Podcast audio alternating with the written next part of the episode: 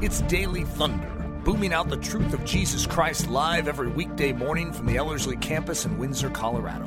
To learn more, visit Ellerslie.com.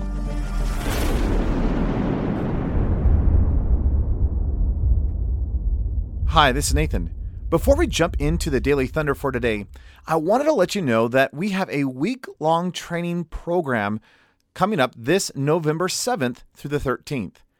If you're looking for a short, powerful time to be discipled and grow in your love and intimacy for Jesus Christ, I would highly consider you joining us for this week long program this upcoming November. Now, we also just opened registration for our summer 2021 semester for both the week long and the five week programs.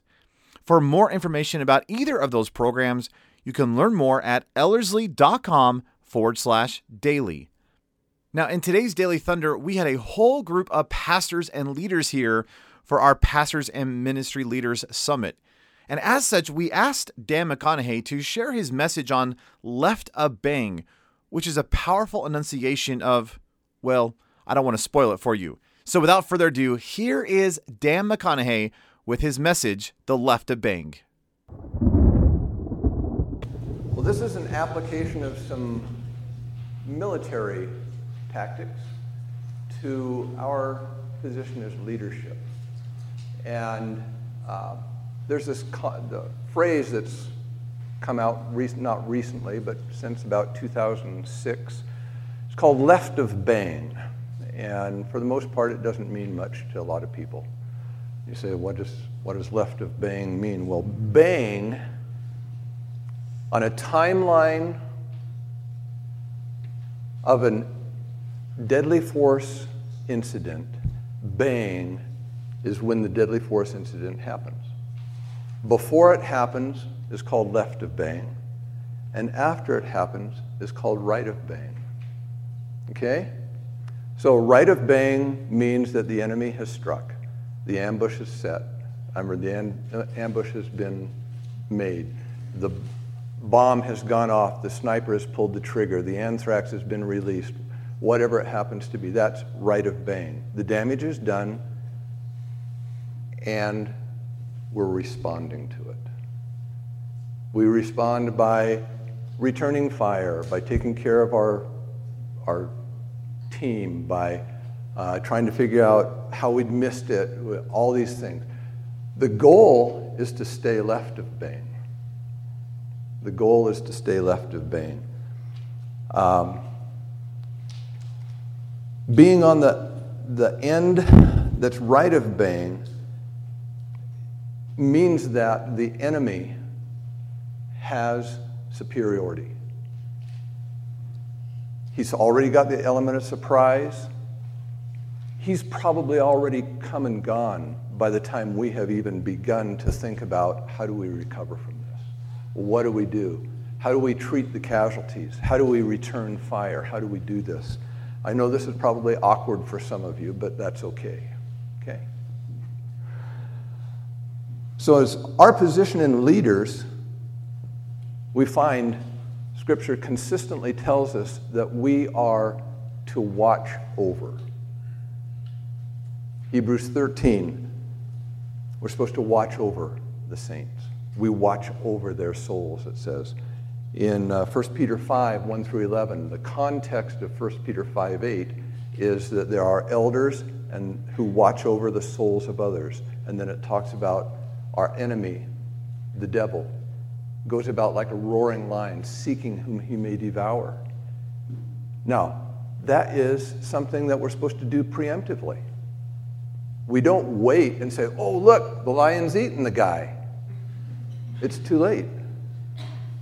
Too late. So we need to be, we need to learn how to stay left of bang, and that's what this is about. Acts 20 tells us that Paul called the elders of Ephesus to come to see him at the three taverns. It's a good place to talk, right? that was a different kind of tavern than we have today, though. Um, and he told them, be on lookout.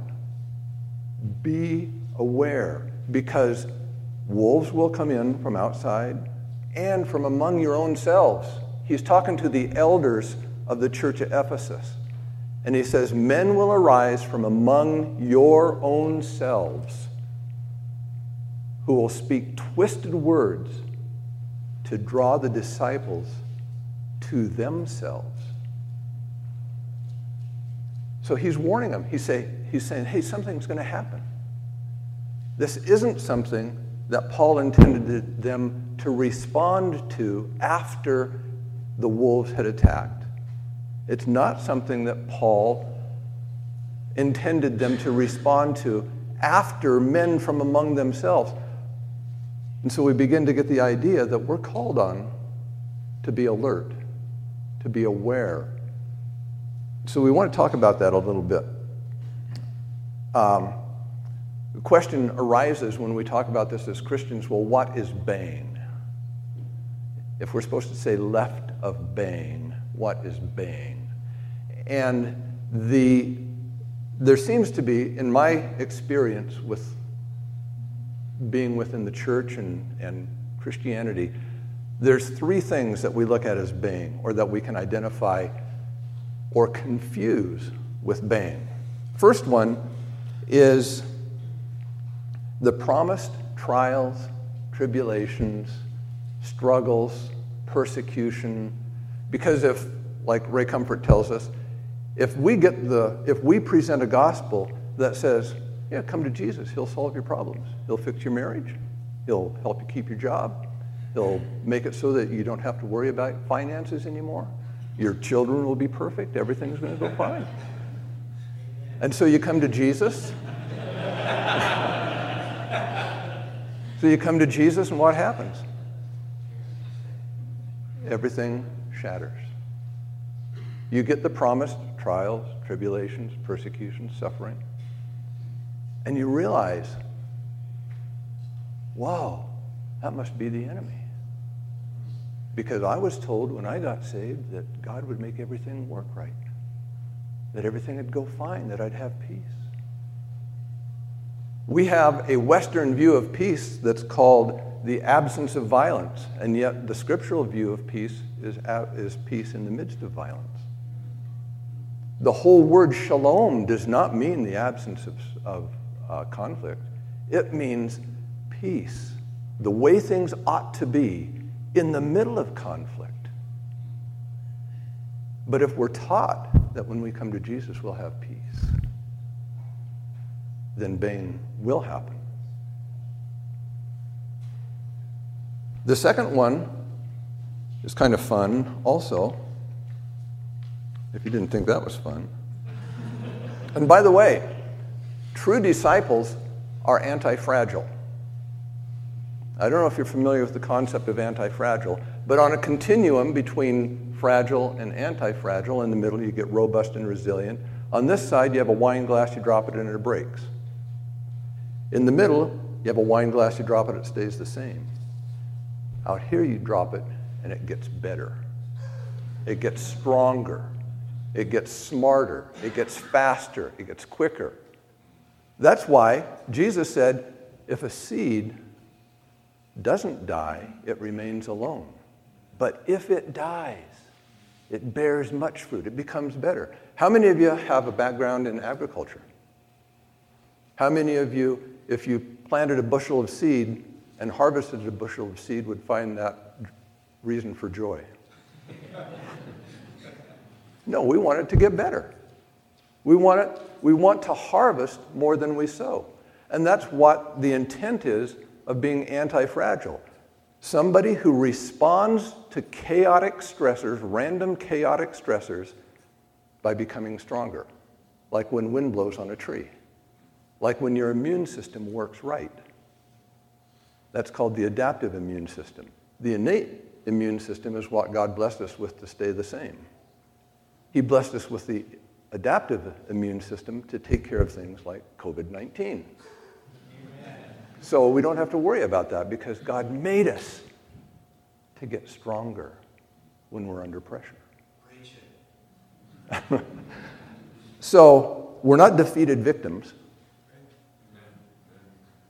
We're not just robust and resilient. If we are true disciples men in whom the Spirit of God is, women in whom the Spirit of God is. We're actually made better, stronger, healthier, more conquering by the right responses to the promised trials.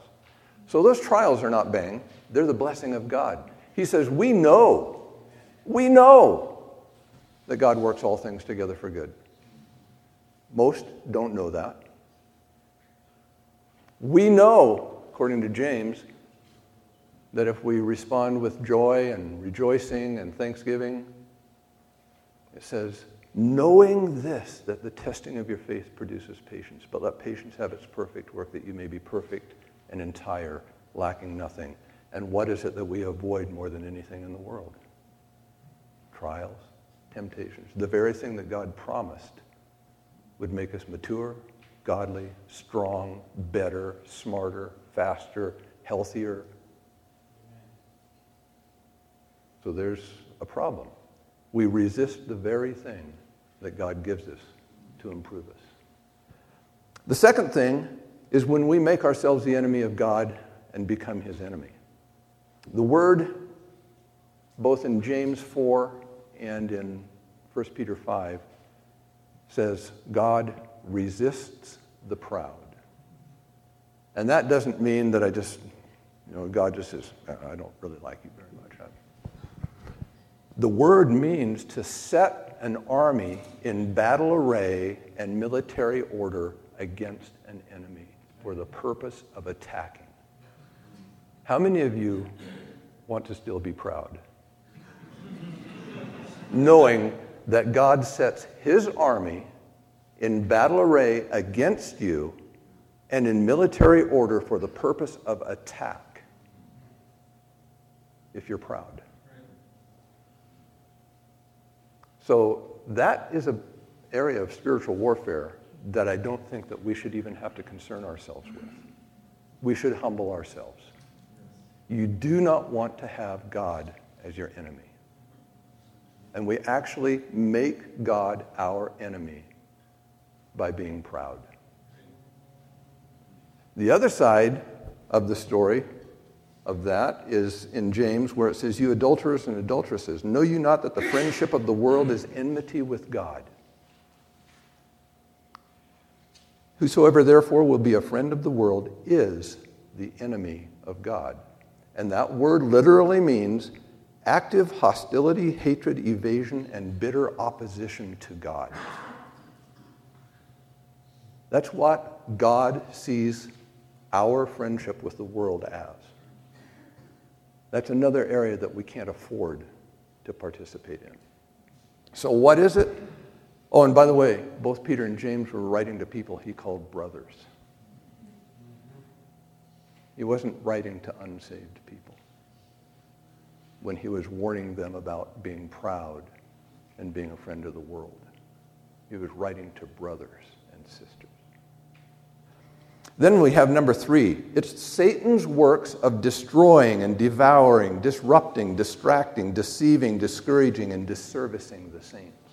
That is bane. That's the bane that we need to stay left of. Okay? Stealing, killing, making merchandise of, binding, spoiling, decaying, rotting, defeating, wrecking, ravaging, wasting. Those are all biblical words that the enemy does to us. And Satan, we're warned beforehand that he goes about like a roaring lion seeking whom he may do that to.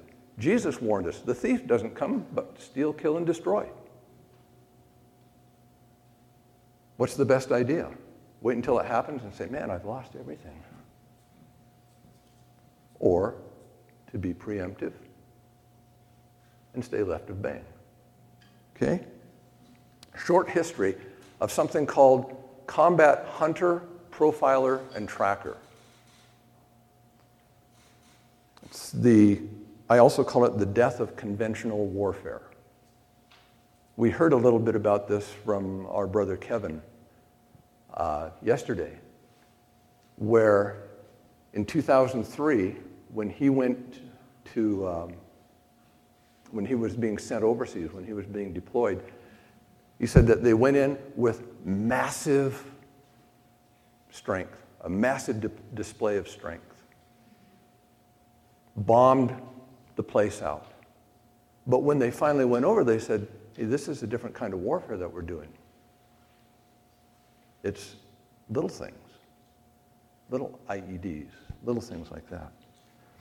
And so our historical and cultural view of warfare and, and law enforcement has trickled down. I don't know if you realize it, but unless you intentionally resist it, your culture trickles down into you.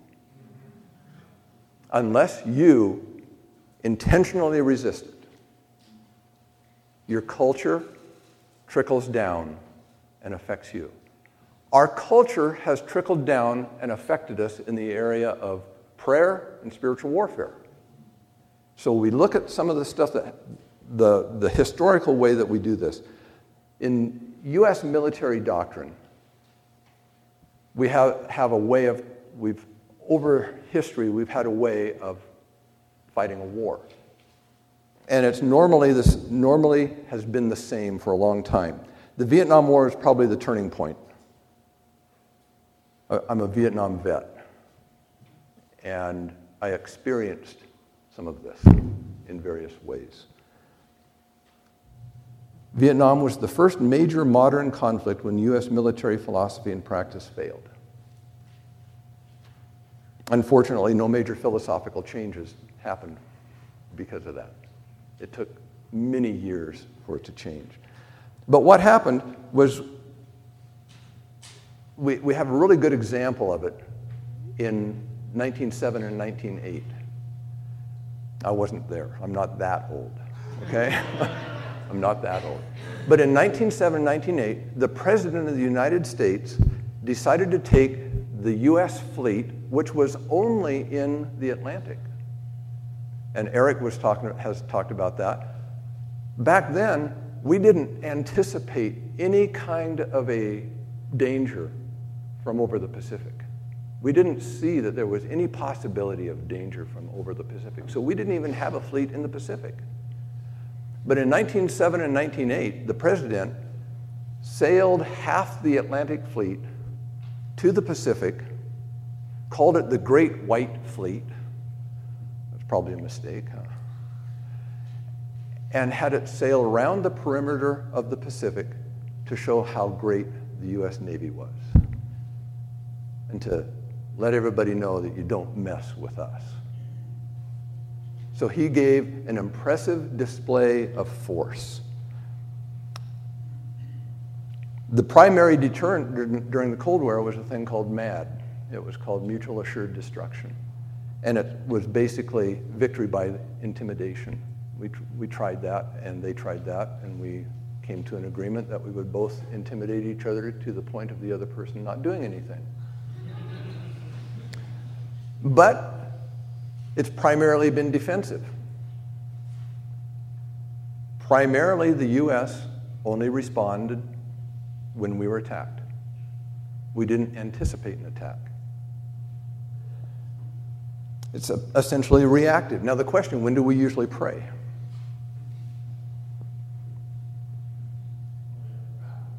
Hmm?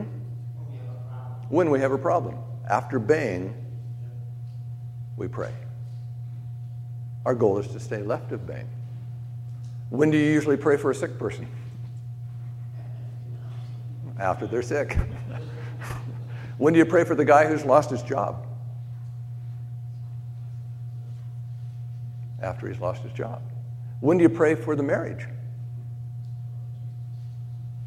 I have a, an interesting example that's awkward. Um,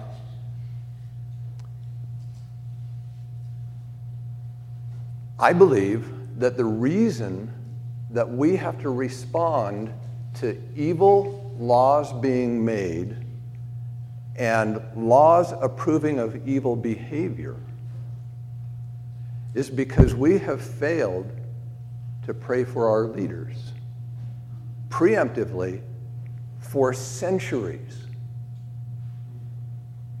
I used to teach a class here called Fitness for Missionaries and Martyrs. And one of the questions I would ask, ask the students is when was the last time you prayed for President Obama? And on a regular basis, everybody said nothing. Is that the way we pray for our leaders? Yeah, it is, unfortunately. We don't pray preemptively. We wait until the fact, until bang happens. So it's primarily defensive. We pray after the accident, after the domestic violence event, after the violent home invasion. We pray for those things. Another thing was that our opponents always used to be of a particular race wearing a particular uniform at a particular battlefield. That's the way it always used to be.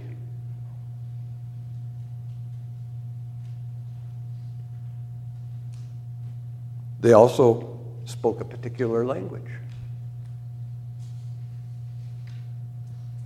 And the battle was confined to the battlefield. We saw church as a safe place.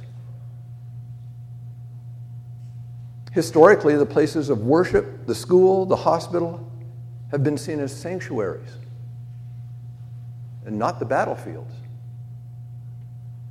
And the enemy, especially in the Middle East, has taken advantage of that by putting their stores of chemical weapons and so forth under hospitals, under schools. This trickles down, guys. We have that view. We think things are going well.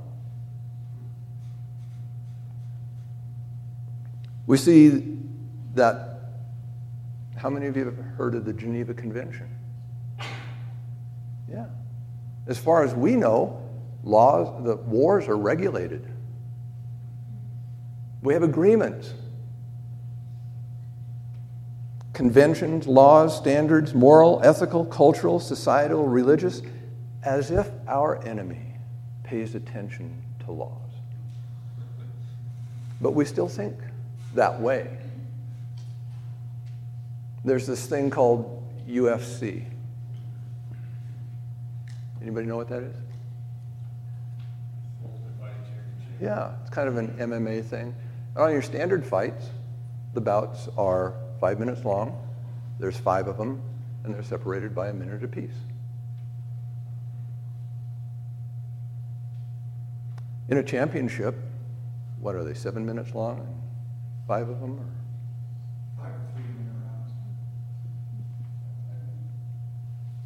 I think, I think the championships are a little bit longer rounds, but there's less of them. But they, they have that. You know, they have regulations. They say, okay, it's going to last this long, and at the end of it, you get to stop and rest for a while and, you know, get your face patted with a sponge and different things. In contrast, here's what we have learned the hard way the date, time, location of the fight is unknown. The fight is on when and where the attacker appears, whether it be in the school, in the church, in the mosque, in the hospital. In October 6, 1973, was this thing called the Yom Kippur War. That was when I was in. And the Egyptians and the Syrians attacked Israel not only on a Sabbath, but on their most holy day of the year.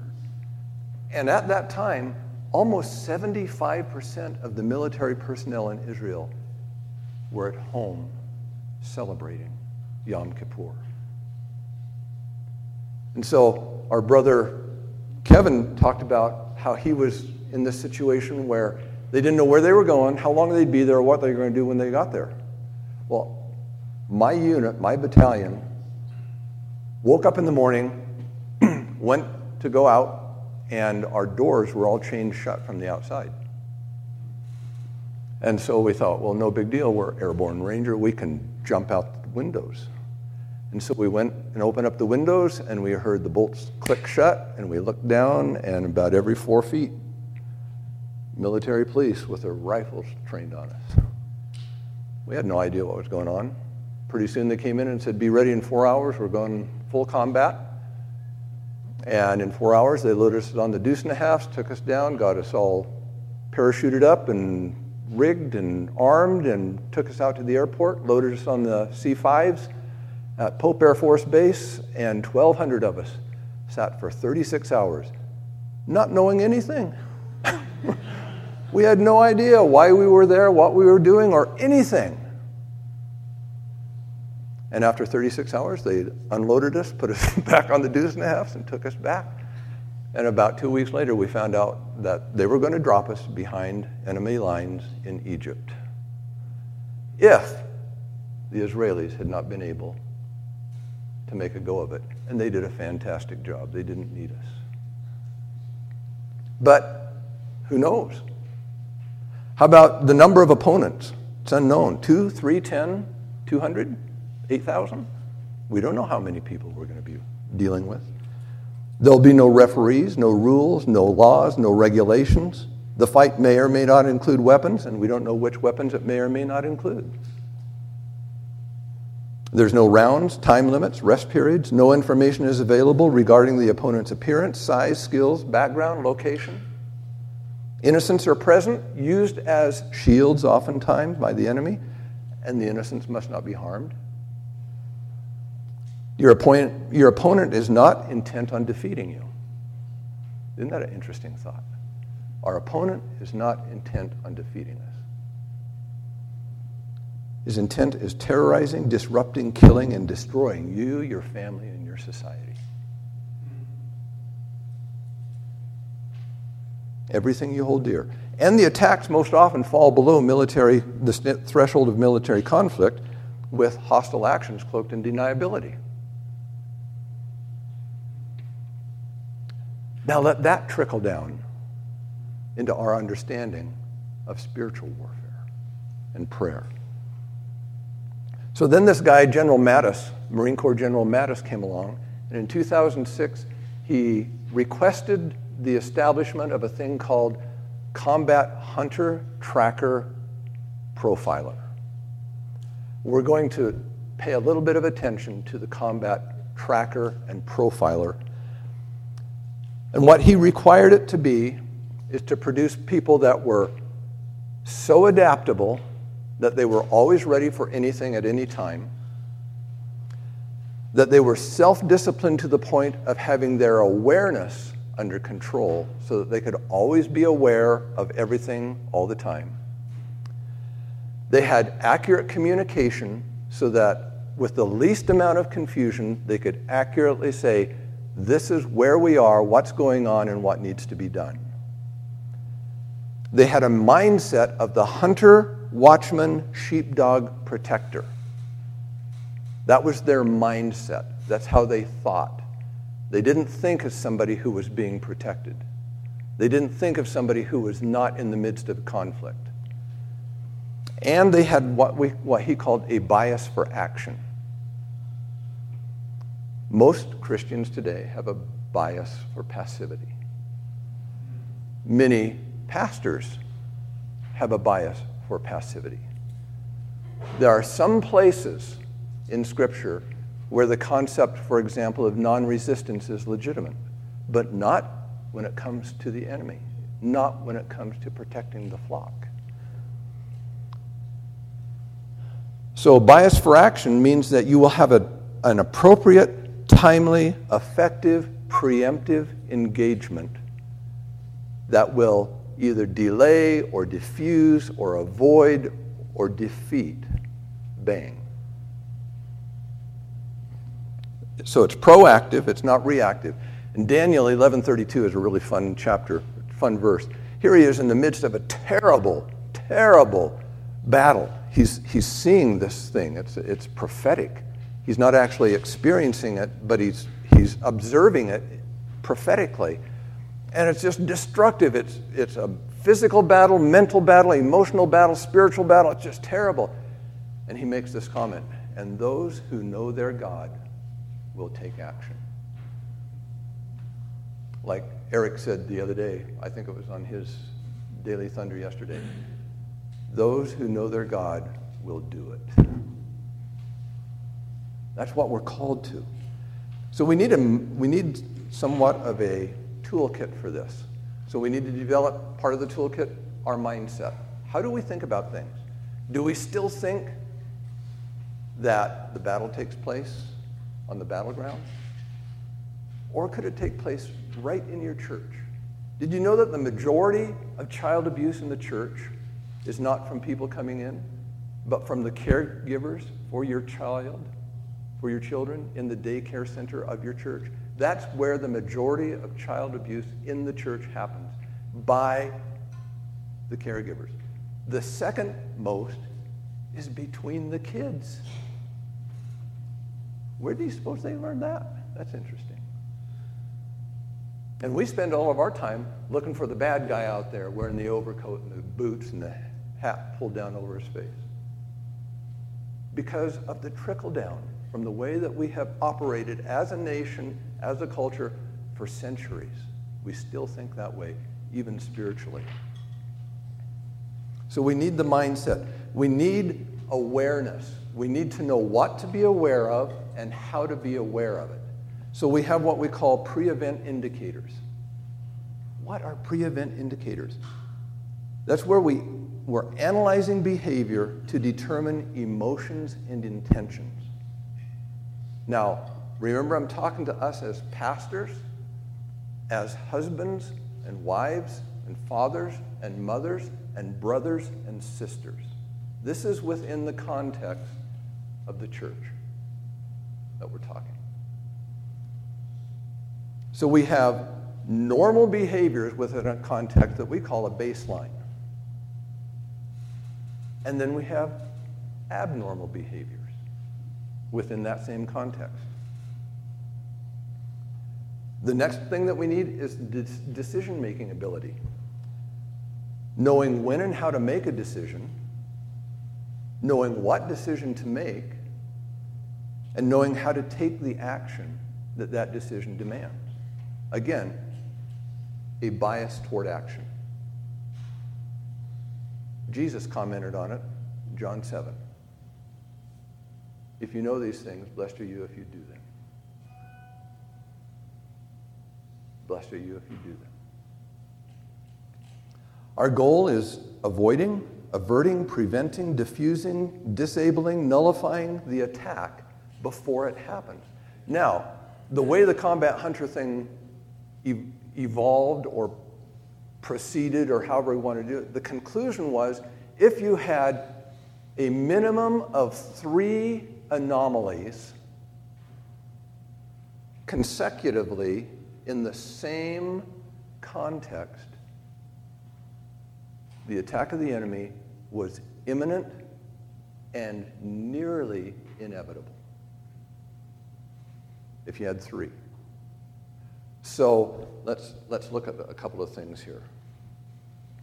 First of all, the combat tracker profiler observant, aware, curious, attentive, proactive, and having an index of suspicion. An index of suspicion means I have a broad base of knowledge of what to look for. Index of suspicion is a term used in emergency room doctors where the greater their index of suspicion, the more apt they are to be right when they suspect what the problem is.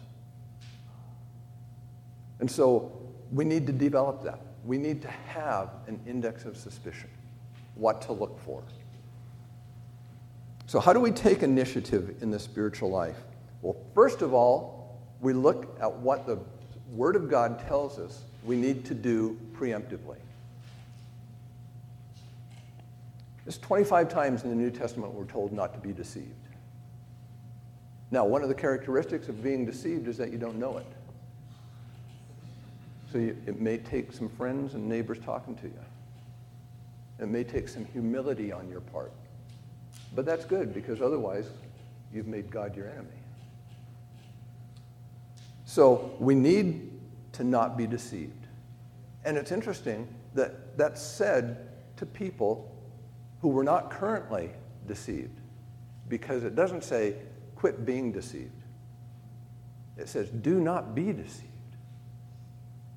So there's the, one of the first actions that we need to take. We're told, don't forget, remember. Said all the way through the whole, whole of Scripture. said 25 times in the book of Deuteronomy, 75 times in the book of Psalms, 71 times in the New Testament. Remember, don't forget. What's the trickle down from our culture telling us? Forget, don't remember.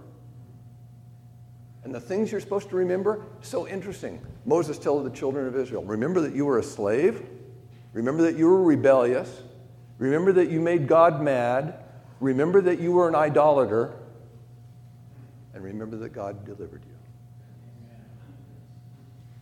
Because you forget any of those things, you're sunk.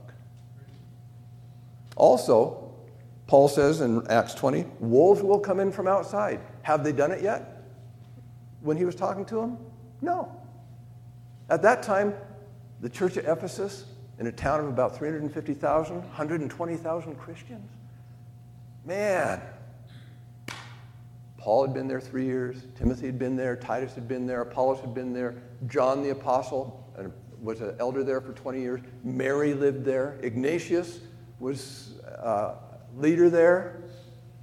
And then you get to Saul, uh, Revelation 2, where Jesus writes a letter to him and says, You're doing great about everything except the fact that you've lost your first love. So they, they had all these things. They had good doctrine, they had good discernment, they were taking care of the, the false apostles that were in their midst, kicking them out, and they were doing great, except they had lost their first love. So they were still left of Bang, right? Bang had not yet happened. Because Jesus said, if you don't repent, remember, and do again your first works, I will remove your lampstand.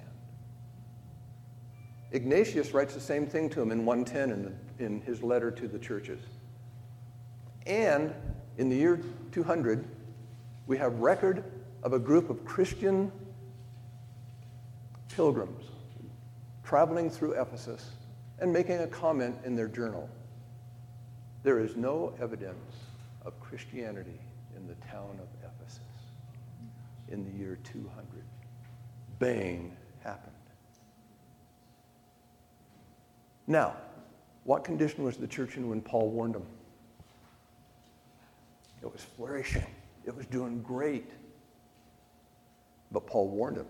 He gave them clear evidence that something else was going to happen unless. And they didn't pay heed to it.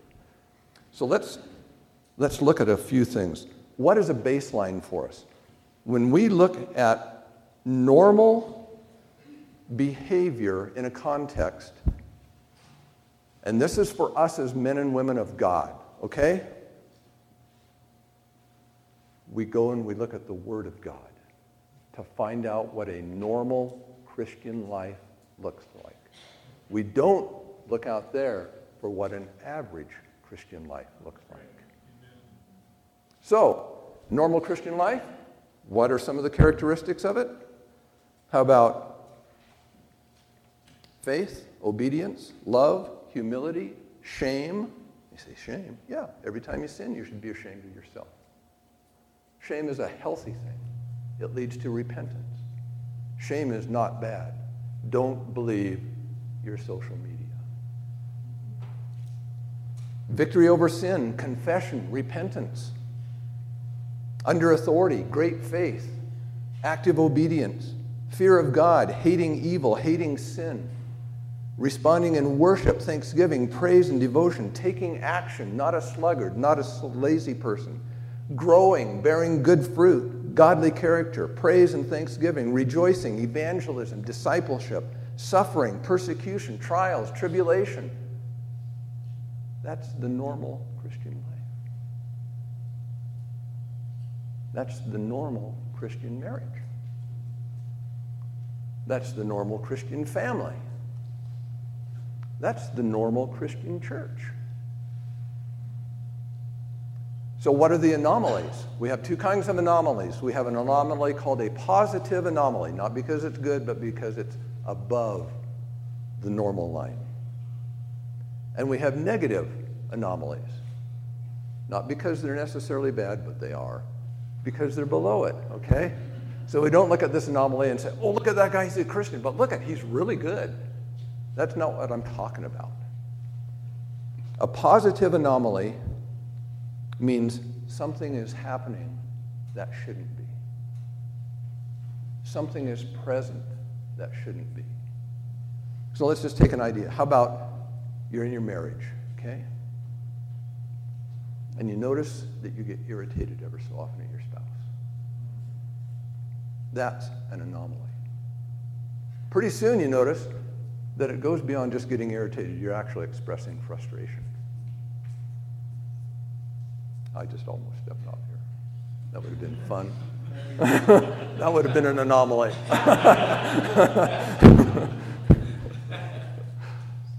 so you get frustrated, and you're actually expressing frustration. So now you have two anomalies. Are you paying attention? And your wife or your husband points it out to you, justify it. The next thing that happens is bang happens and you've done the destruction already. So, irritation, frustration, rebellion, justification, substitution, manipulation. I was a great substituter. I'd hear a message on prayer, and I'd go and buy E.M. Bounds books on prayer and read them. I'd hear a message on salvation and evangelism, and I'd go to the Lay Institute for Evangelism weekend seminar. And I'd hear, it, it, was, I just was a really good substitution, substituter. Rather than praying, I'd read about prayer. Rather than evangelizing, I'd go to a seminar and justify, well, now I know how to do this. Rather than being a loving husband, I would do loving things. Rather than being a godly man, I would imitate somebody that I thought was godly. Those are anomalies. That's not normal. About what's present that normally shouldn't be present? That's what's happening but what's present. How about pride, doubt, jealousy? How many of us have ever heard the theology that says doubt is normal and good and healthy and actually makes you an authentic Christian? And if you say you don't doubt, you're unsaved and full of pride. It's called emergent theology. Doubt is not. Doubt is not normal faith is normal. The traditions of men, denominational distinctives, these are all things that are present that shouldn't be. We need to pay attention to it. We need to pay attention to it. I had an experience with a guy one time. I was an air traffic controller for 31 years. And he was a Christian man. He and I had great fellowship. He was an associate pastor in his church. His dad was the pastor. He was the worship leader. He and I had great fellowship. And one night on the mid shift, when we didn't have very many airplanes, we were talking to each other, and he found out that I did not believe. And here we go. If I step on your toes, rejoice. he found out that I did not believe in baptismal regeneration.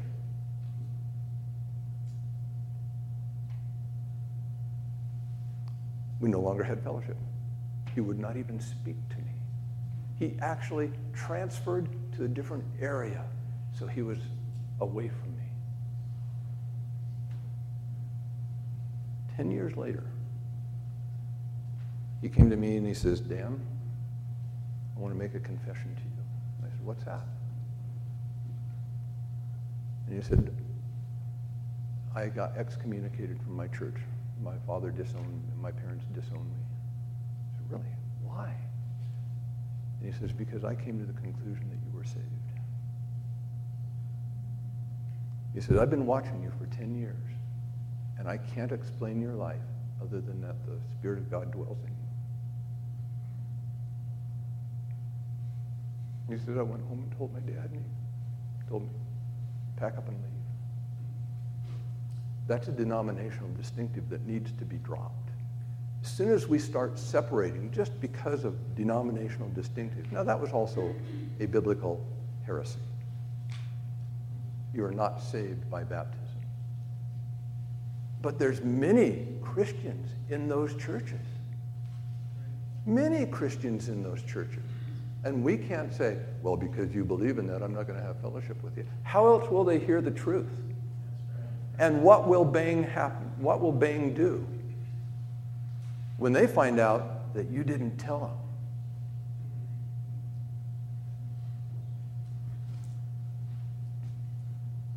Man made divisions within the body of Christ.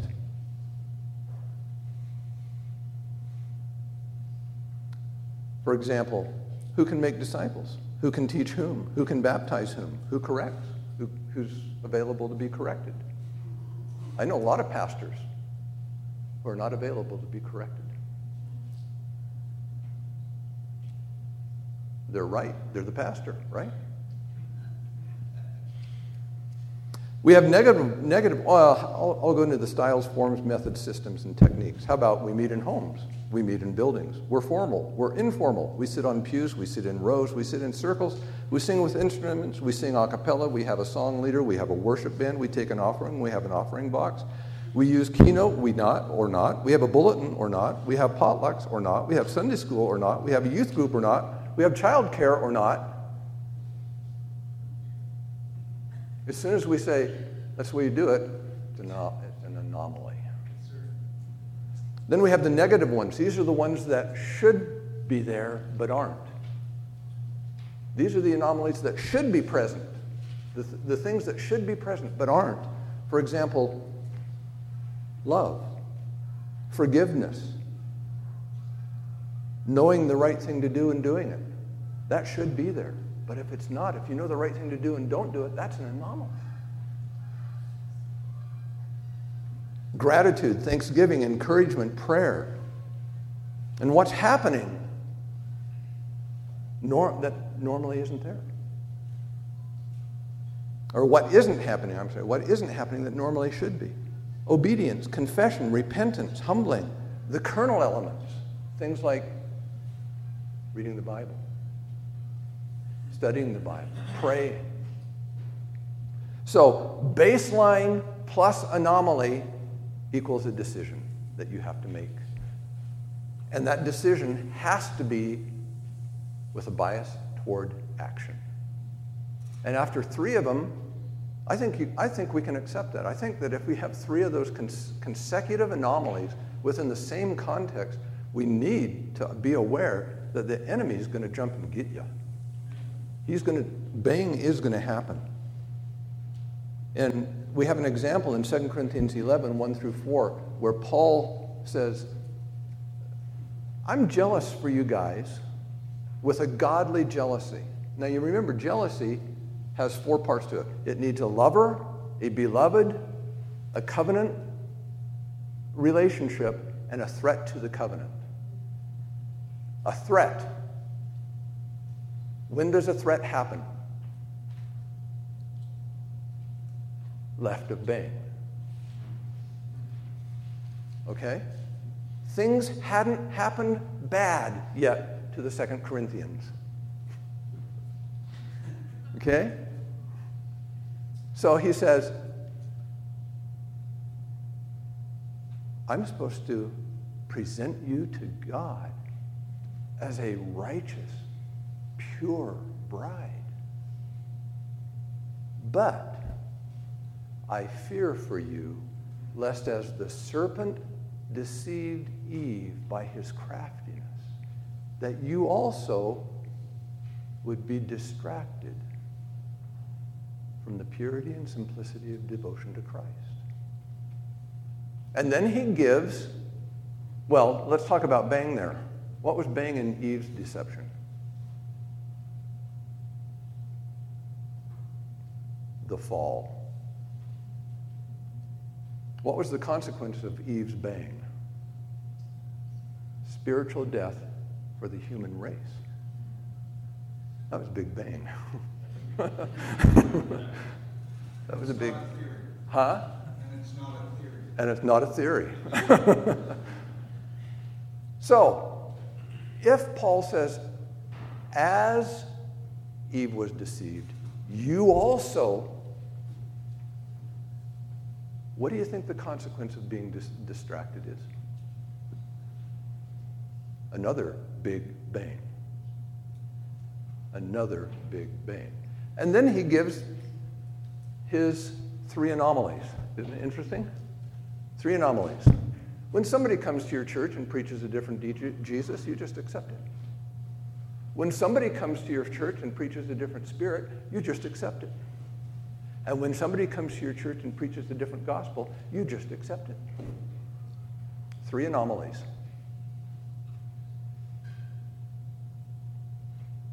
So we have clear evidence from Scripture.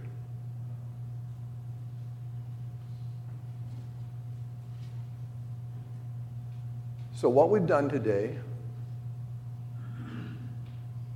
is equipped you